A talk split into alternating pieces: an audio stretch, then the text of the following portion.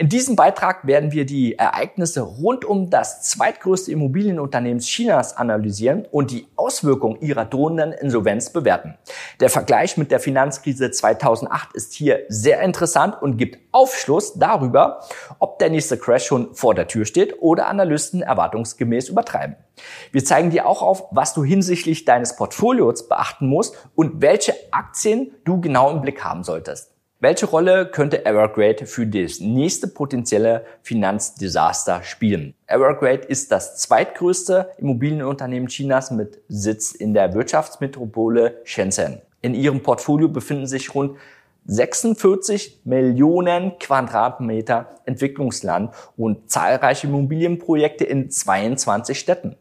Entwickelt und verkauft werden die Wohnungen in der Regel an Bewohner mit mittleren und höheren Einkommen das immense Wirtschaftswachstum China und die damit verbundene gestiegene Nachfrage nach Immobilien ist in den letzten Jahren ähm, extrem angestiegen und sorgt für einen Boom im Kerngeschäft des Unternehmens. 2017 stieg im Zuge dessen der Aktienkurs innerhalb eines Jahres um 600 Prozent. Der Hype rund um die Aktie rief allerdings einige Shortseller auf den Plan, die von fallenden Kursen profitieren wollen.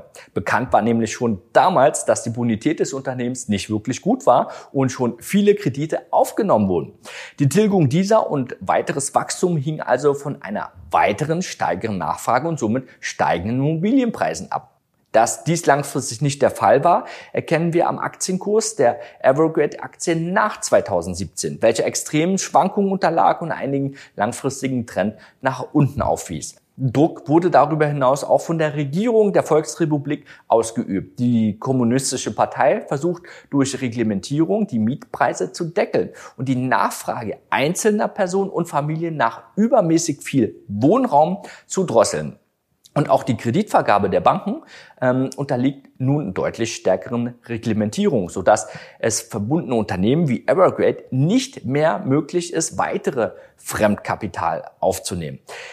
Die Schwäche innerhalb des Kerngeschäfts versuchte Evergrande in den letzten Jahren durch ihre Tochterunternehmen, Akquisition und Investitionen in andere Wirtschaftszweige zu kompensieren. Seit kurzem ist bekannt, dass der Immobilienriese mit weit über 300 Milliarden US-Dollar verschuldet ist und somit das höchst verschuldete Immobilienunternehmen der Welt ist, was den Aktienkurs völlig abstürzen ließ. Die Ratingagentur Moody's rechnet im Fall eines Zusammenbruches damit, dass die Schuldner von Evergrande wahrscheinlich nicht mehr entschädigt werden können. Abhängig ist die nächste Entwicklung also davon, ob es dem Unternehmen möglich sein wird, sich zu refinanzieren und genügend Liquidität durch Verkäufer anzuschaffen. Möglich wäre es auch, dass die chinesische Notenbank oder Regierung bei einer Insolvenz eingreift, um einer Finanz- und Wirtschaftskrise vorzubeugen. Durch eine Umstrukturierung der Schulden könnte sich nämlich die Auswirkung einer Insolvenz eines so großen Unternehmens in Grenzen halten.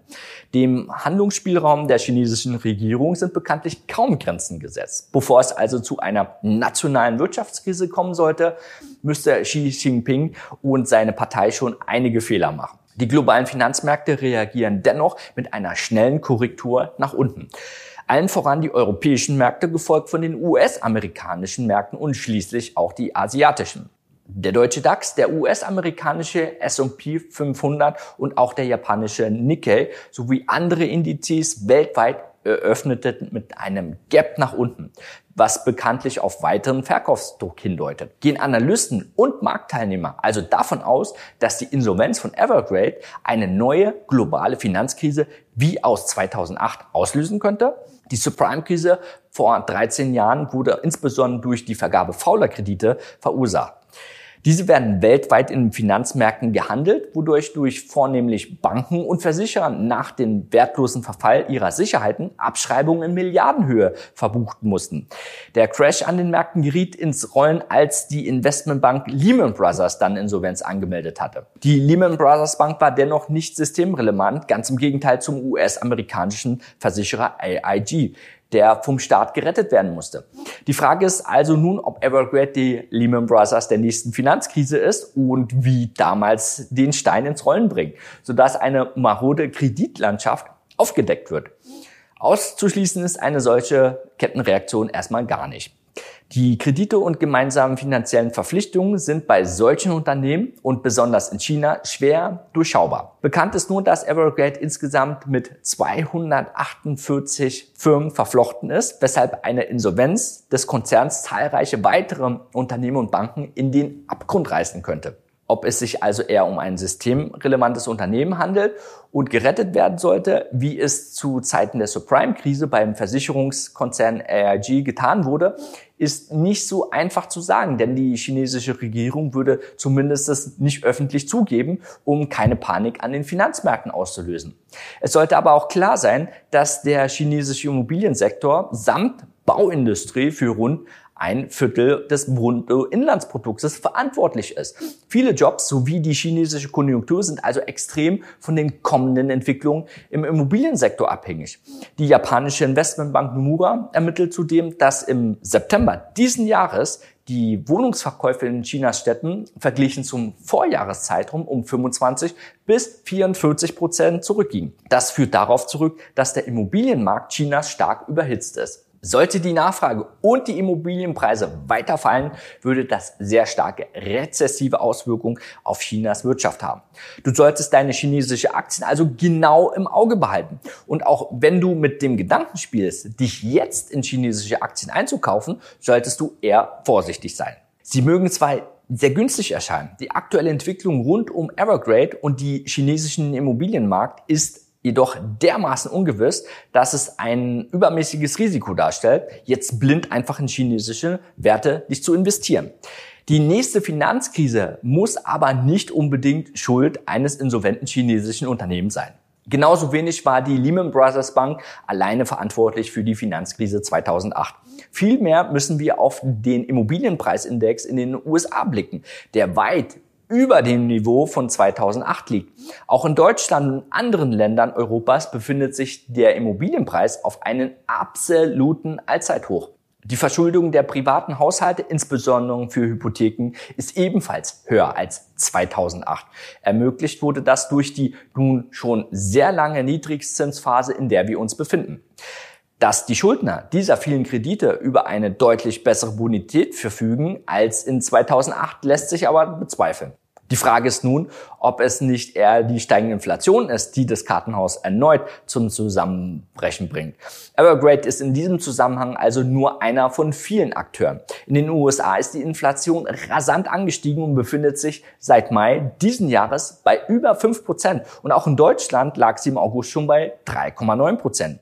Die Notenbanken könnten sich gezwungen sehen, die Leitzinsen anzuheben. Steigen die Zinsen, werden auch die Kredite teurer und die weltweiten Zahlungsausfälle im privaten und öffentlichen Sektor könnten die Folge sein. Wie faul die Kreditlandschaft in den USA, China und der Welt ist, lässt sich jetzt aktuell nicht bestimmen. Ein Crash ist ebenfalls nicht garantiert. Doch das Ende der Corona-Rallye ist sicherlich schon in Sicht. Das erkennen wir am DAX. Auch daran, dass er bereits viel Momentum verloren hat und sich momentan eher seitwärts bewegt. Für dich als Investor kann es nun von Interesse sein, dein Portfolio, deine Strategie an eine eher stagnierenden und sehr volatilen Marktphase anzupassen. Rücksitzer bieten schließlich einen interessanten Einstieg, wenn man sein Risikomanagement wirklich richtig umsetzt. Dein Portfolio solltest du jetzt auf Aktien untersuchen, die in letzter Zeit besonders gut gelaufen sind und ein sehr hohes Kurs-Umsatzverhältnis haben. Vergleiche dabei das KV mit Aktien aus dem gleichen Bereich und auch gleichen Land, um es repräsentativ zu machen. Durch eine sinnvolle Stopsetzung kannst du deine Buchgewinne bei solchen Aktien sichern und verhindern, dass sie durch eine stärkere Korrektur, gefolgt von einer Seitwärtsphase, einen größten Teils deiner Performance wieder abgeben. Es sollte allgemein zu Vorsicht geraten werden, da sich viele Aktien schon in luftigen Höhen aktuell bewegen. Und nicht nur die Portfolioallokation kann diesbezüglich angepasst werden, auch die Strategie spielt eine entscheidende Rolle hinsichtlich des Chancen-Risiko-Verhältnisses in dem jeweiligen Position wie du mit unserer Strategie die richtigen Ein- und Ausstiegspunkte im Markt und bei einzelnen Aktien identifizierst, lernst du bei uns in dem kostenlosen Workshop. Ich wünsche dir hohe Renditen und vor allem viel Spaß. Ciao Adrian von Finment.